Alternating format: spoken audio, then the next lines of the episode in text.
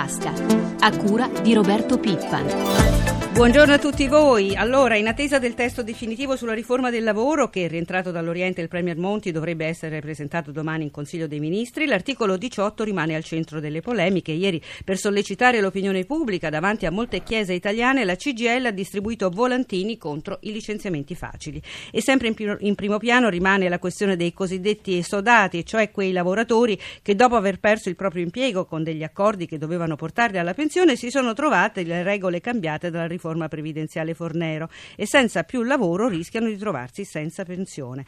Ora a complicare il quadro è la presa di posizione del sottosegretario al Tesoro Polillo che parlando ieri sera in tv ha, ha sostenuto che per gli esodati potrebbe aprirsi la strada del reintegro in azienda. Se cambiano le condizioni che hanno legittimato l'accordo con l'azienda, sostiene il sottosegretario, secondo i principi generali dell'ordinamento giuridico i lavoratori possono chiedere che quell'accordo sia nullo. Subito dopo arrivata stata lo stop del ministro Fornero, se ha una soluzione, dice il ministro, Polillo se ne faccia carico, a seguire infine la replica dello stesso Paolillo, ho parlato di casi estremi. Noi siamo ora collegati con Vera Lamonica, segretario confederale della CGL con delega alla previdenza. Segretario, buongiorno. Buongiorno. Allora, che ne pensa di questa vicenda? Ma davvero sarebbe possibile far tornare al proprio lavoro chi ne è uscito definitivamente?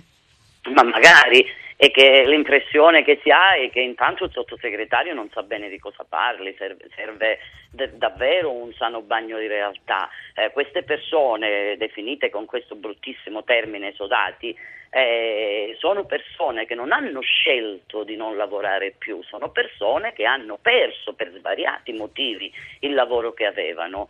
Eh, vorrei sapere se per esempio le imprese, imprese che non ci sono più in alcuni casi perché proprio hanno chiuso, che ne so, penso a Irisbus, ma gliene potrei citare tante altre, o imprese che hanno riorganizzato sulla base del fatto che hanno messo in esubero e quindi esodato eh, centinaia di persone, o piccole aziende che hanno totalmente chiuso, che hanno cambiato ragione sociale. Mi piacerebbe sapere se queste aziende sono disponibili, diciamo così, a riprendersi questi lavoratori. A me pare un momento invece in cui le aziende licenziano, mi pare un momento in cui il tema purtroppo è diventato quello dei licenziamenti, intanto quelli collettivi, oltre agli intenti del governo sulla, sull'articolo 18, quelli collettivi che sono tantissimi. Come si fa su un problema così forte che ha creato tanta ansia, tanta preoccupazione, che riguarda diverse centinaia di migliaia di persone a essere così superficiali, a improvvisare? Senta, so, senta segretario, ma come se ne esce da questa situazione? Che fine faranno questi esodati?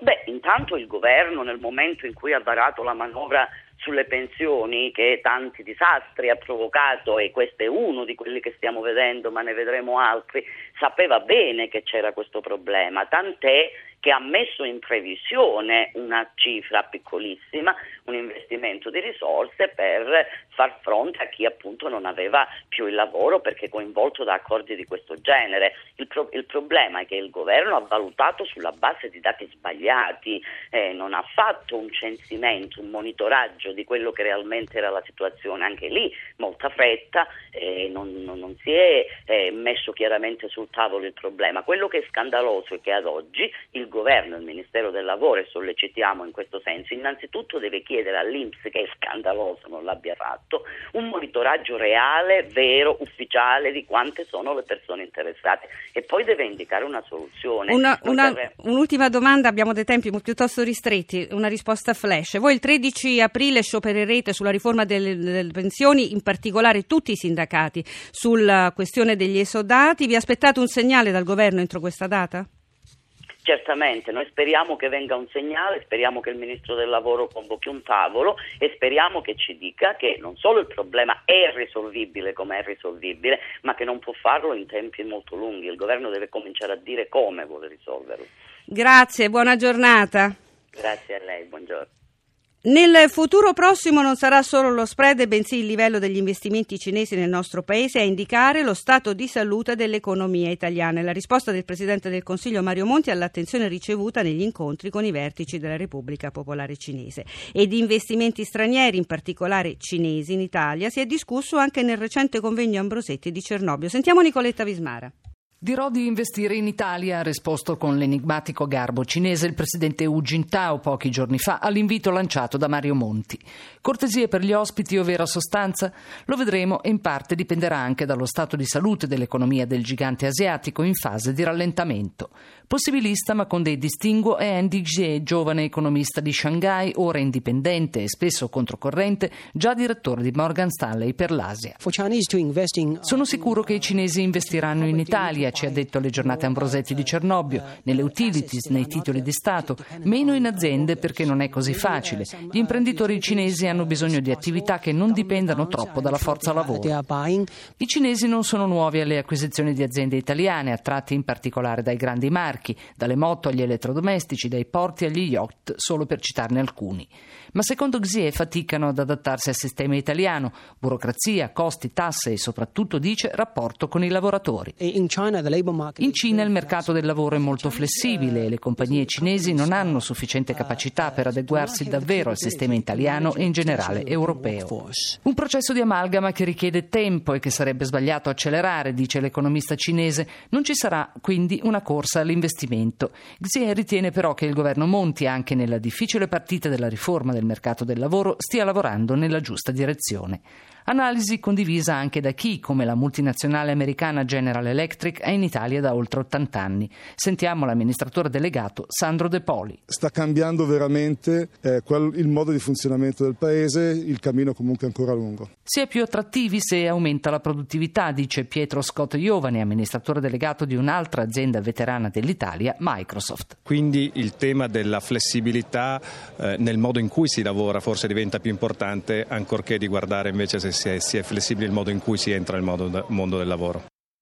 Oggi in primo piano l'IMU per l'allarme lanciato dai CAF, i centri di assistenza fiscale, se ne è già parlato molto nella, eh, poco fa nel, prima di tutto, e sull'IMU interviene anche il presidente di Confagricoltura Mario Guidi, Danilo Tolardo l'ha intervistato. Presidente Guidi, un emendamento al disegno di legge sulle semplificazioni fiscali contiene un primo segnale, una riduzione dell'IMU per le imprese agricole. Cosa vi aspettate ora? Di continuare, di continuare a camminare sulla strada del riposizionamento della fiscalità in agricoltura, in particolare mi riferisco all'IMU. Ho voluto eh, sottolineare come abbiamo eh, accolto favorevolmente il segnale di attenzione da parte del governo, significa che i tavoli funzionano, che i tavoli sono veri, però eh, non è sufficiente sufficiente perché eh, quello che noi chiedevamo era ben di più, cioè di riconoscere la specificità del mondo agricolo e il livello di pressione che può sopportare questo settore. Sulla politica agricola comune, voi chiedete forti cambiamenti, in quale direzione? Nella direzione di un ins- eh, sostegno alle imprese vere. Eh, questa politica agricola comunitaria sembra guardare all'indietro, è anacronistica rispetto ai tempi, rispetto a tempi che prevedono un posizionamento, una centralità della produzione, mentre questa politica agricola comunitaria fa una distribuzione a pioggia sul terreno dei eh, sostegno comunitario, un sostegno che deve servire a rendere l'agricoltura più competitiva e quindi deve essere eh, finalizzato ad incrementare le produzioni di qualità italiane, a premiare il lavoro, l'occupazione e i redditi. Mi rendo conto che non potremo stravolgere la proposta del 12 di ottobre scorso, ma possiamo lavorare per ottenere una flessibilità a livello di Stato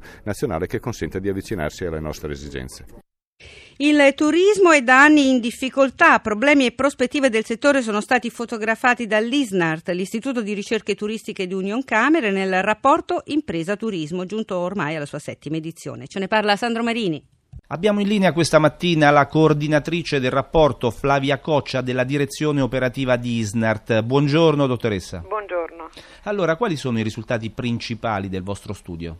Studio ha messo a fuoco quello che sta succedendo in questi ultimi tempi, da qualche anno c'è una crisi profonda in tutto il mondo e anche l'Italia chiaramente l'ha subita. Il turismo però come numeri sembra appunto essere stabile, cioè sembra in qualche modo resistere a questa crisi profonda economica, però se uno va un po' più in profondità, se legge semplicemente il dato sull'occupazione Camera scopre che siamo a meno 0,2% e quindi abbiamo chiuso bene rispetto a quello che poteva essere, ma in realtà si scopre che c'è un problema nel turismo italiano che è quello in cui le imprese non riescono mai a vendersi se non solo in altissima stagione, unita appunto alla crisi dei consumi italiani che è sempre più ampia e che sta chiaramente provocando problemi per quelle destinazioni dove c'è più turismo italiano che turismo internazionale. Cosa serve per rilanciare il comparto? Non dobbiamo subire gli effetti della crisi, dobbiamo rilanciarci in quello in cui noi non siamo ancora molto forti, cioè sull'innovazione tecnologica, sull'utilizzo di strumenti quali il web, eccetera. Calcolate che solo l'80% delle aziende in Italia sono presenti sul web e questo è un motivo di debolezza e solo il 50% circa permette il booking online, cioè la prenotazione direttamente sul web. E questo è un errore perché non farsi trovare, non farsi prenotare con un clic significa perdere clientela. Ecco, noi dobbiamo rilanciare, crescere su questo aspetto e diventare più forti perché molta clientela ci chiede, ci cerca, noi siamo un paese di altissima attrattività, dobbiamo solo facilitare il nostro acquisto. Grazie alla dottoressa Coccia, buona giornata. Grazie, grazie a tutti. Uno degli aspetti che sta assumendo sempre più rilevanza è il turismo accessibile, ovvero quello che interessa persone disabili, ma non solo, anche gli anziani o le famiglie con bambini.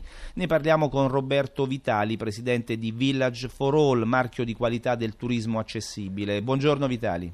Buongiorno a lei e a tutti gli ascoltatori. Qual è la situazione in Italia dal punto di vista delle strutture e dei servizi? La situazione in Italia è più o meno una situazione a macchia di leopardo. Purtroppo il problema principale è che molto spesso abbiamo strutture che potrebbero essere perfettamente accessibili e usabili, ma molto spesso gli stessi imprenditori non lo sanno. È necessario valutare le strutture, verificarne e raccoglierne i dati per poi vedere che tipo di target può essere proposta alla struttura. Serve un adeguamento strutturale ma anche culturale? Sì, le strutture sono importanti, ma è soprattutto importante le conoscenze, le competenze, devono avere una formazione per questo adeguata agli imprenditori e ai lavoratori del settore che devono saper parlare a questi clienti, devono saperli accogliere e rispondere alle loro esigenze. Quindi la formazione è strategica. Grazie Vitali, buona giornata anche a lei. Grazie a lei, buona giornata a tutti gli ascoltatori, a lei, grazie.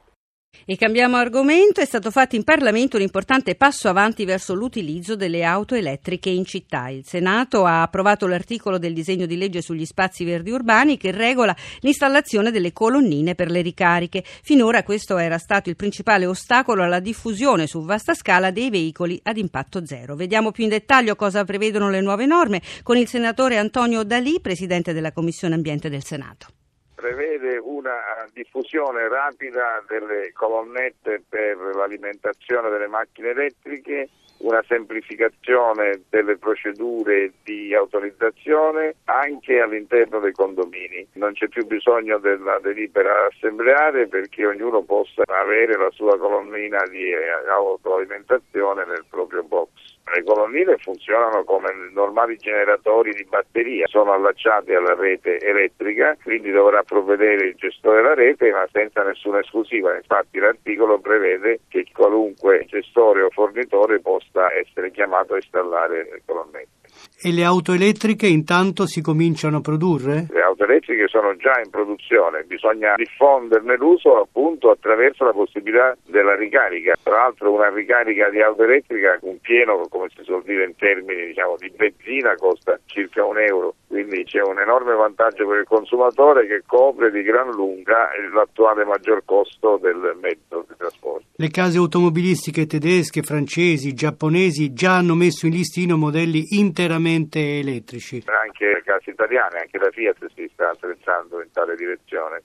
Credo che sia utile per il futuro del trasporto, soprattutto del trasporto pulito, eh, per poter diminuire le emissioni di CO2 e avere un'aria sempre più pulita. Non esistendo più ostacoli normativi sarà una pratica che spero e ritengo si diffonda molto presto. Siamo alla pagina finanziaria, ci colleghiamo allora con la redazione di Milano. Giancarlo Zanella, buongiorno. Buongiorno. Allora, come si apre questa settimana in Asia? Eh, questa settimana si apre in positivo per quanto riguarda Tokyo, che sta per chiudere in rialzo, guadagnando circa mezzo punto percentuale, mentre Hong Kong è in leggero calo. E cosa invece ci dobbiamo aspettare in, in, Occidente?